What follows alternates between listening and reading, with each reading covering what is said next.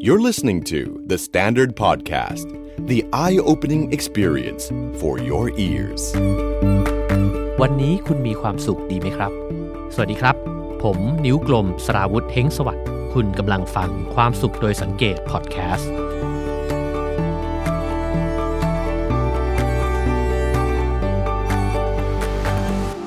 คุณคิดว่าตัวเองเป็นคนขี้อิจฉาไหมครับ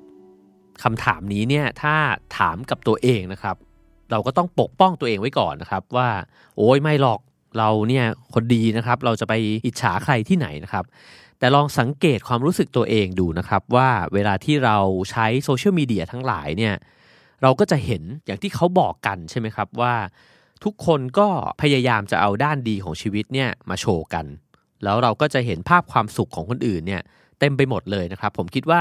เทคโนโลยีสมัยใหม่เนี่ยทำให้เราเห็นความสุขของคนอื่นเนี่ยบ่อยขึ้น แล้วก็ถี่ขึ้นนะครับ บางครั้งก็รู้สึกว่าถี่เกินไป จนรู้สึกเกลียดเพื่อนบางคนเลยนะครับว่า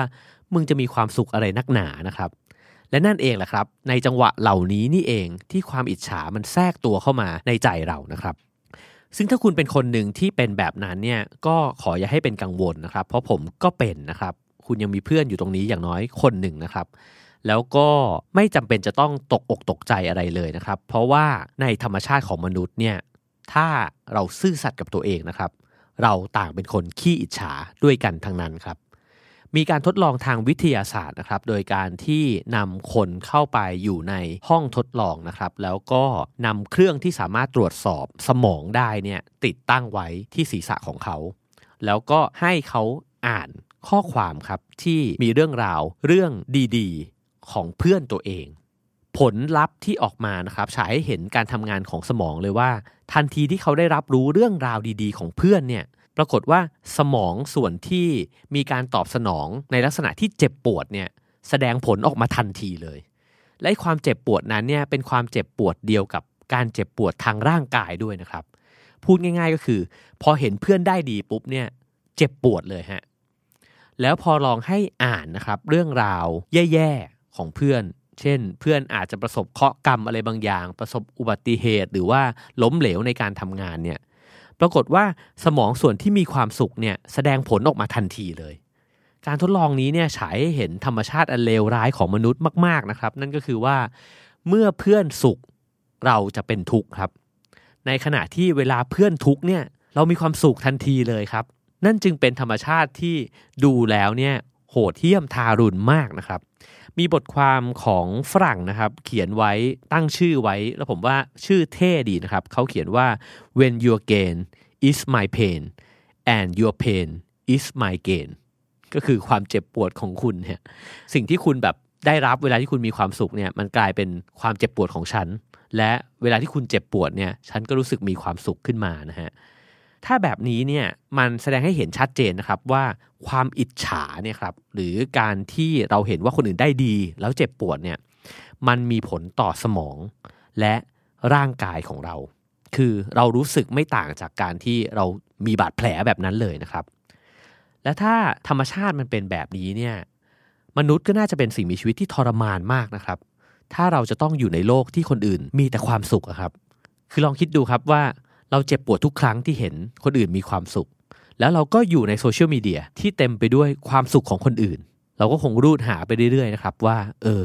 เมื่อไหร่เมื่อไหร่เมื่อไหร่เพื่อนเรามันจะโชว์แผลให้เห็น อุ้ยหกล้มมาอะไรแบบนี้นะครับ ผมก็เลยคิดว่าก็ไม่น่าแปลกใจอีกเหมือนกันที่เวลาเราเห็นข่าวร้ายๆครับของใครที่พลาดสักคนหนึ่งเนี่ยก็จะมีฝูงฉลามใช่ไหมครับ เขามักจะเปรียบเทียบว่าพอได้กลิ่นเลือดเนี่ย ฝูงฉลามก็จะไปลุมสกรัมคนที่พลาดในโลกออนไลน์ เอากันให้แบบไม่ต้องโงหัวกันเลยนะครับ ซึ่งนี่ก็เป็นอีกอย่างหนึ่งก็คือ ความสุขเวลาที่ได้เห็นคนอื่นเนี่ยล้มเหลวนะครับ ทีนี้การที่เรามีธรรมชาติแบบนี้แล้วเนี่ยเราควรจะยอมรับมันต่อไปเรื่อยๆ หรือเปล่านะครับ เพราะว่าถ้าเราจะต้องเสพสุขอยู่บนความทุกข์ของคนอื่นเนี่ยมันดูเป็นชีวิตที่พิกลพิการอยู่เหมือนกันนะครับ วันๆต้องสอดสายสายตามองหาว่าใครจะผิดพลาดหรือว่าประสบอุบัติเหตุเคราะห์กรรมใด ๆ บ้างนะฮะทีนี้คำถามที่อยากจะมาชวนคุยกันในพอดแคสต์ตอนนี้เลยนะครับ ก็คือ แล้วจะทำยังไงล่ะ เราถึงจะลดความอิจฉาลงได้ เพราะมันเห็นชัดเจนแล้วครับว่า ยิ่งอิจฉาเราก็ยิ่งไม่มีความสุข ในหนังสือ The Book of Joy นะครับซึ่งบันทึกการสนทนานะครับของท่านดาลัยลามะ ซึ่งสนทนากับสาธุคุณนะครับเดสมอนตูตูนะครับหรือว่าอาร์ชบิชอปแห่งแอฟริกาใต้นะครับ ซึ่งท่านเนี่ยก็เป็นนักเคลื่อนไหวที่ได้รับรางวัลโนเบลนะครับสาขาสันติภาพ ผู้เขียนหนังสือเล่มนี้คือคุณดักลาสเอมบรัมนะฮะซึ่งก็เรียบเรียงบทสนทนาของสองท่านนี้ ซึ่งก็เป็นครูรุหรือว่าผู้นำทางจิตวิญญาณ ซึ่งก็แน่นอนนะครับว่ามีความสงบในจิตใจอย่างสูงมากนะครับ ในหนังสือเล่มนี้เนี่ยเขียนเล่าว่าความอิจฉาในภาษาทิเบตนะครับ ออกเสียงว่าทรัคตก ซึ่งแปลว่า ไหลหนักหรือว่าไหลตึงนะครับ อันนี้เนี่ยเห็นภาพชัดเจนเลยนะครับว่าเวลาที่เราอิจฉาเนี่ยไหลจะตึงขึ้นมาทันทีนะครับหรือว่ารู้สึกหนักเหมือนแบกความทุกข์อยู่บนบ่านะครับ ซึ่งจริงๆแล้วเนี่ยในบัญญัติ 10 ประการนะครับ ก็มีข้อหนึ่งระบุไว้นะครับ ว่าห้ามละโมบในทรัพย์สินของเพื่อนบ้าน ความอิจฉาเนี่ยจริง ๆแล้วก็คือการที่เวลาเห็นคนอื่น ได้สิ่งนั้นสิ่งนี้แล้วเรารู้สึกว่าเออเราน่าจะได้บ้างนะครับ และเขาก็บอกครับว่า เวลาที่เราอิจฉาเนี่ยทุกครั้งนะครับ เราจะมีความรู้สึกผิดติดมาด้วยเสมอ จึงไม่แปลกครับที่ความอิจฉาเนี่ยเหมือนเป็นบาปชนิดหนึ่งนะครับ ซึ่ง Archbishop Desmond Tutu เนี่ยนะครับก็ให้วิธีแก้ความอิจฉาในใจเรานะครับ โดยที่เสนอแนวทาง 3 แนวทางด้วยกัน แต่เขาบอกว่าแกนหลักของมันเนี่ยคือ คุณจะต้องรู้สึกขอบคุณในชีวิตตัวเองนะครับ เขาบอกว่าถ้าเป็นวิธีโบราณเนี่ยจะใช้วิธี นับพรที่ตัวเองมีคำว่าพรเนี่ยนะครับคือสิ่งต่างๆที่มันดีงามในชีวิตของเรา ซึ่งจริงๆ ทุกคนเนี่ยมีพรเหล่านี้เนี่ยอยู่เต็มไปหมดเลยนะครับ แต่ว่าเรามักจะมองข้ามมันไป หรือไม่รู้สึกว่ามันเป็นพรที่ชีวิตมอบให้เรา เขาบอกว่าสมมุติว่าเราเห็นว่าเพื่อนเนี่ยมีบ้านหลังใหญ่ เราก็อาจจะรู้สึกว่า โหทำไมบ้านเขาใหญ่กว่าเรา แต่จริงถ้าลองมองกลับมาที่ชีวิตตัวเองเนี่ยเราก็จะเห็นว่าเราก็มีพรของเราคือ เราก็มีบ้านในแบบที่มันโอเคของเราอยู่ อย่างน้อยเนี่ยคุณไม่ได้เป็นคนที่ไม่มีบ้าน หรือว่าไม่ต้องไปนอนในเพิง หลบภัยตามที่ที่มันไม่สมควรนะครับ ข้อ2เนี่ยก็คือใช้ความอิจฉาเนี่ยมาเป็นแรงจูงใจในชีวิตครับ คือในเมื่อเราเห็นคนอื่นเนี่ยเขาประสบความสำเร็จเขามีสิ่งต่างๆ ที่ดีงามนะครับ ในจังหวะที่มีความอิจฉาผุดขึ้นมาเนี่ยก็ให้เห็นความอิจฉานั้นครับ แล้วก็ทบทวนกับตัวเอง แทนที่จะตั้งคำถามว่าทำไมพวกนั้นเนี่ยถึงมีสิ่งเหล่านั้น ให้ตั้งคำถามใหม่ครับว่าทำยังไงเราถึงจะมีแบบนั้นได้บ้าง แต่ในเมื่อมันไม่ได้ถูกตั้งคำถามนี้ด้วยอารมณ์ที่เป็นลบนะครับ มันจะเป็นพลังบวกที่ทำให้เรารู้สึกว่า เราเองก็อาจจะมีสิ่งนั้นได้เหมือนกัน ถ้าเกิดว่าเราขยันตั้งใจมุ่งมั่นทำงานหนักนะครับ ข้อ 3 ก็คือว่าลองเปลี่ยนกรอบความคิดดูครับว่าตั้งคำถามกับตัวเองเลยฮะให้ฉุกคิดเหมือนตีหัวตัวเองเลยนะครับ จังหวะที่ความอิจฉาแวบขึ้นมาว่า โห คนนั้นนี่แบบแต่งตัวสวยทุกวันเลยอะเราอาจจะแวบขึ้นมาว่า เออ แล้วเราจะแต่งตัวสวยแบบเขาเนี่ยไปทำไมหรอ เช่นเขาอาจจะเป็นดารานางแบบ ซึ่งงานเขาจะต้องเป็นแบบนั้นอะไรแบบนี้นะครับ เราก็อาจจะไม่จำเป็นจะต้องแต่งตัวแบบนั้นก็ได้นะครับ เราอาจจะได้คำตอบของสิ่งที่เราอิจฉาก็ได้ครับว่า อาจจะไม่มีเหตุผลเพียงพอที่จะต้องอิจฉาด้วยซ้ำนะครับ ยังไม่นับนะครับว่า ภาพที่เราเห็น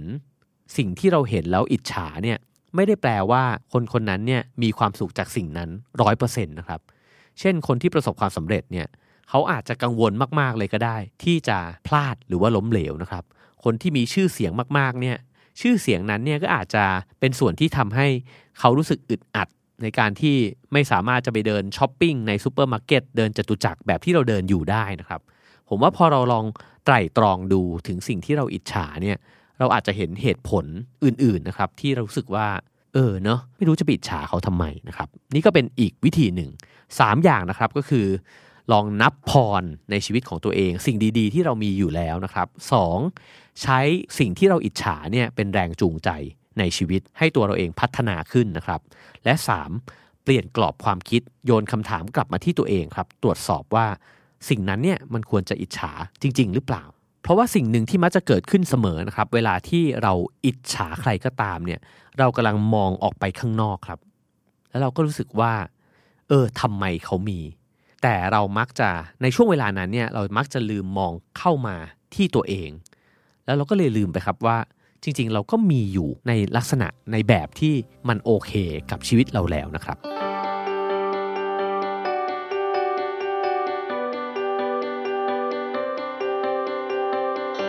คราวนี้มาถึงคำแนะนำขององค์ดาไลลามะนะครับ ซึ่งท่านพูดสิ่งหนึ่งซึ่งเป็นสิ่งสำคัญมากเลย บอกว่าเหตุผลที่เราไม่ควรอิจฉาเนี่ยก็เพราะว่าความอิจฉาเนี่ยมันทำลายสันติในใจนะครับ ซึ่งมันเป็นสิ่งที่มีคุณค่ามาก ๆ ในชีวิตเรา จริง ๆ แล้วชีวิตเราจะมีอะไรหรือไม่มีอะไรเนี่ยมันอาจจะยังไม่สำคัญมากเท่ากับว่าเรามีความสุขสงบในจิตใจเรา แล้วถ้าเกิดว่าเราเสียสิ่งนี้ไปเนี่ยมันแทบจะสูญเสียทุกอย่างนะครับ เราไม่สามารถมีความสุขได้จากจิตใจที่มันไม่สงบ แล้วพอเป็นแบบนี้ต่อเนื่องไปยาวนานเนี่ยก็จะทำลายสุขภาพร่างกายด้วยนะครับ สิ่งที่ท่านแนะนำก็คือว่า ให้พัฒนาความรู้สึกห่วงใยนะครับในทุกสุขของผู้อื่น แล้วก็ยินดีในโชคลาภของพวกเขานะครับ พอบอกว่ายินดีในสิ่งที่เขาได้ดีเนี่ยจริงๆ แล้วท่านกำลังพูดถึงหลักธรรมข้อหนึ่งนะครับ ซึ่งก็อยู่ในพรหมวิหารสี่นะครับก็คือคำว่ามุทิตานั่นเองนะฮะพรหมวิหารสี่เนี่ยเราก็น่าจะจำกันได้นะครับ ก็คือเมตตากรุณา มุทิตา อุเบกขา เรามักจะได้ยินคำว่าเมตตากรุณากันอยู่บ่อยๆนะครับ แต่ก็มีคนอธิบายครับว่ามุทิตาเนี่ยเป็นสิ่งที่ทำได้ยากกว่าเมตตาแล้วก็กรุณาอีก เพราะมันขัดกับธรรมชาติของเรานั่นเองครับ คือ การยินดีในสิ่งที่คนอื่นได้ดีเนี่ยมันขัดกับธรรมชาติแห่งการเป็นคนขี้อิจฉาของเราครับ แต่นั่นแหละครับเลยเป็นสิ่งสำคัญ เพราะว่าองค์ดาไลลามะเนี่ยบอกว่ามุทิตาเนี่ยแหละ เป็นยาแก้พิษความอิจฉาในใจเรานะครับ ทีนี้เนี่ยมุทิตาจะเกิดขึ้นได้ยังไงนะครับ ท่านแนะนำไว้นะครับว่ามันจะเกิดขึ้นโดยอัตโนมัติ เมื่อเรามองเห็นสิ่งสำคัญในชีวิต2อย่างนะครับ ซึ่งจริงๆเนี่ยมันเป็นสัจธรรมของชีวิตนะครับ ข้อหนึ่งก็คือ มนุษย์เราทุกคนเนี่ยล้วนแล้วแต่เหมือนกันด้วยกันทั้งสิ้นนะฮะคำว่าเหมือนกันเนี่ยหมายความว่าธรรมชาติของเราเนี่ยเหมือนกันครับคือ ผมก็อยากมีความสุข คุณก็อยากมีความสุข ใครๆก็อยากมีความสุขนะครับ เราเองเนี่ยอยากประสบความสำเร็จ เพื่อนเราก็อยากประสบความสำเร็จ เวลาประสบความสำเร็จแล้วเนี่ยเขาก็ภาคภูมิใจ มีชีวิตที่ดี เขาก็อยากจะเอาออกมาให้คนอื่นได้เห็นนะครับ ผมว่าถ้าเราเห็นสิ่งนี้เราจะเห็นว่ามนุษย์ไม่ได้แตกต่างกันเลย และสิ่งที่เพื่อนเป็นเพื่อนทำแล้วก็เพื่อนพยายามอยู่เนี่ยมันก็คือตัวเราเองในอีกแบบหนึ่งเท่านั้นเองนะครับ ข้อ2เนี่ยก็คือการเห็นว่าชีวิตทั้งหมดเนี่ยนะครับมันไม่ใช่เกมที่เล่นกัน เพื่อรอดูผลแพ้หรือชนะเฮ้ยไอ้นั่นมันมีเงินมากกว่าเราหรือเปล่าไอ้นี่มันมีชื่อเสียงมากกว่าเราหรือเปล่านะครับ แล้วการที่เขาได้มันก็ไม่เคยทำให้เราเนี่ยได้ลดลง ชีวิตมันไม่ใช่ก้อนเค้กหนึ่งก้อนใช่ไหมครับ ที่ทุกคนต้องแบ่งสรรทรัพยากรกันว่าเออพอเขาประสบความสำเร็จเรื่องการงานแล้วเนี่ย จะทำให้เราไม่ประสบความสำเร็จในการทำงานของเรา สิ่งเหล่านี้เนี่ยถ้าเกิดว่าเราเห็นว่ามันไม่ใช่การแข่งขันแบบนี้นะครับ เราก็จะพบว่าไม่มีเหตุผลอะไรเลยที่เราจะต้องรู้สึกไม่ดี เวลาที่คนอื่นเนี่ยได้ดี แล้วสิ่งหนึ่งที่อาจจะสำคัญมากกว่าสิ่งที่เราอิจฉากันอยู่เนี่ยนะครับ ก็คือสิ่งที่ท่านดาลายมะบอกว่ามันมีอยู่ในโลกใบนี้เนี่ยอย่างไม่มีประมาณเลยนะครับ ก็คือ ไม่มีที่สิ้นสุด นั่นก็คือความเบิกบาน ความเบิกบานในใจเราในใจของคนอื่นเนี่ยมันเป็นสิ่งที่มีได้เรื่อยๆนะครับแล้วก็เกิดขึ้นได้อยู่เรื่อยๆ โดยที่ไม่จำเป็นจะต้องแก่งแย่งอะไรกันเลยนะครับ แล้วมันก็น่าจะยิ่งดีขึ้นไปอีกนะครับ ถ้าเกิดเราสามารถนำเอาความเบิกบานของคนอื่นเนี่ยมาสร้างเป็นความเบิกบานให้เกิดขึ้นในใจเราได้เช่นกัน เห็นเพื่อนยิ้ม เราก็ยิ้มไปกับเพื่อนนะครับ ผมว่า แน่นอนมันอาจจะดูแบบชวนฝันมากเลย แต่ผมว่ามันเป็นฝันที่น่าจะชวนกันฝันนะครับ เพราะว่าไม่งั้นเนี่ยเราจะอยู่ในโลกแวดล้อมที่เต็มไปด้วยความอิจฉาริษยากันอยู่ตลอดเวลา พอฟังคำแนะนำเหล่านี้นะครับของครูบาอาจารย์นะครับที่น่าเคารพแบบนี้เนี่ยก็ทำให้คิดครับว่าในขณะที่เราอยู่ในโลกที่เต็มไปด้วย ภาพความสุขความสำเร็จของผู้คนนะครับ แล้วก็บางคนอาจจะมองว่ามันเป็นโลกที่กระตุ้นความอิจฉาริษยาเนี่ย ผมกลับรู้สึกว่าถ้าเราตั้งใจใหม่นะครับโซเชียลมีเดียเนี่ย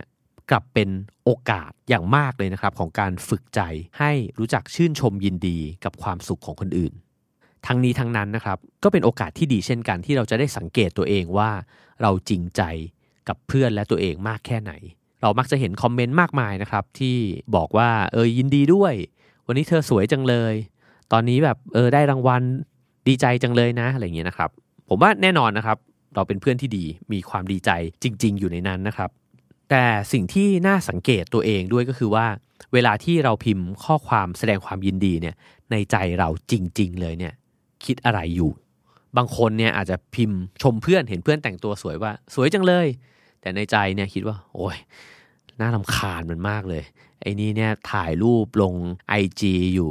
ทุกวี่ทุกวันนะครับ ซึ่งผมว่าสิ่งเหล่านี้เนี่ยเป็นประโยชน์ทั้งนั้นเลย เพราะว่ามันเป็นโอกาสนะครับที่ทำให้เราได้มองเห็นตัวเองเนี่ยชัดเจนแล้วก็ถี่มากๆนะครับซึ่งสำหรับตัวผมเองเนี่ยผมคิดว่าสิ่งที่เป็นองค์ประกอบนะครับที่ทำให้เราเนี่ยจะลดทอนความอิจฉาของตัวเองอย่างได้ผลนะครับ ก็คือ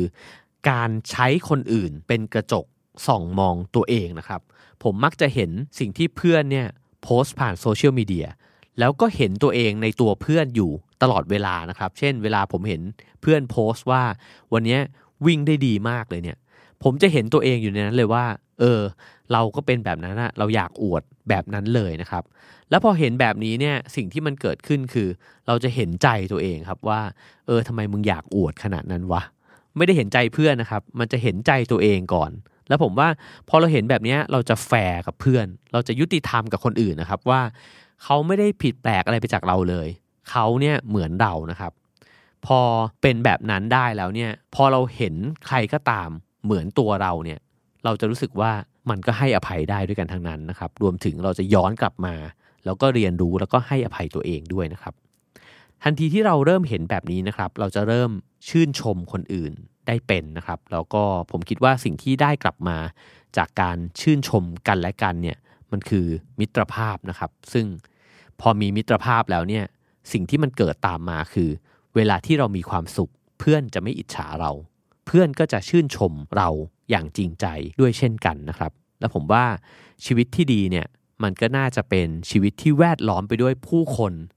ที่ร่วมยินดีกับเรา เวลาที่เรามีความสุขมากกว่าชีวิตที่จะต้องระแวงว่าใครจะรู้สึกไม่ดีกับเราหรือเปล่า เวลาที่เรามีความสุข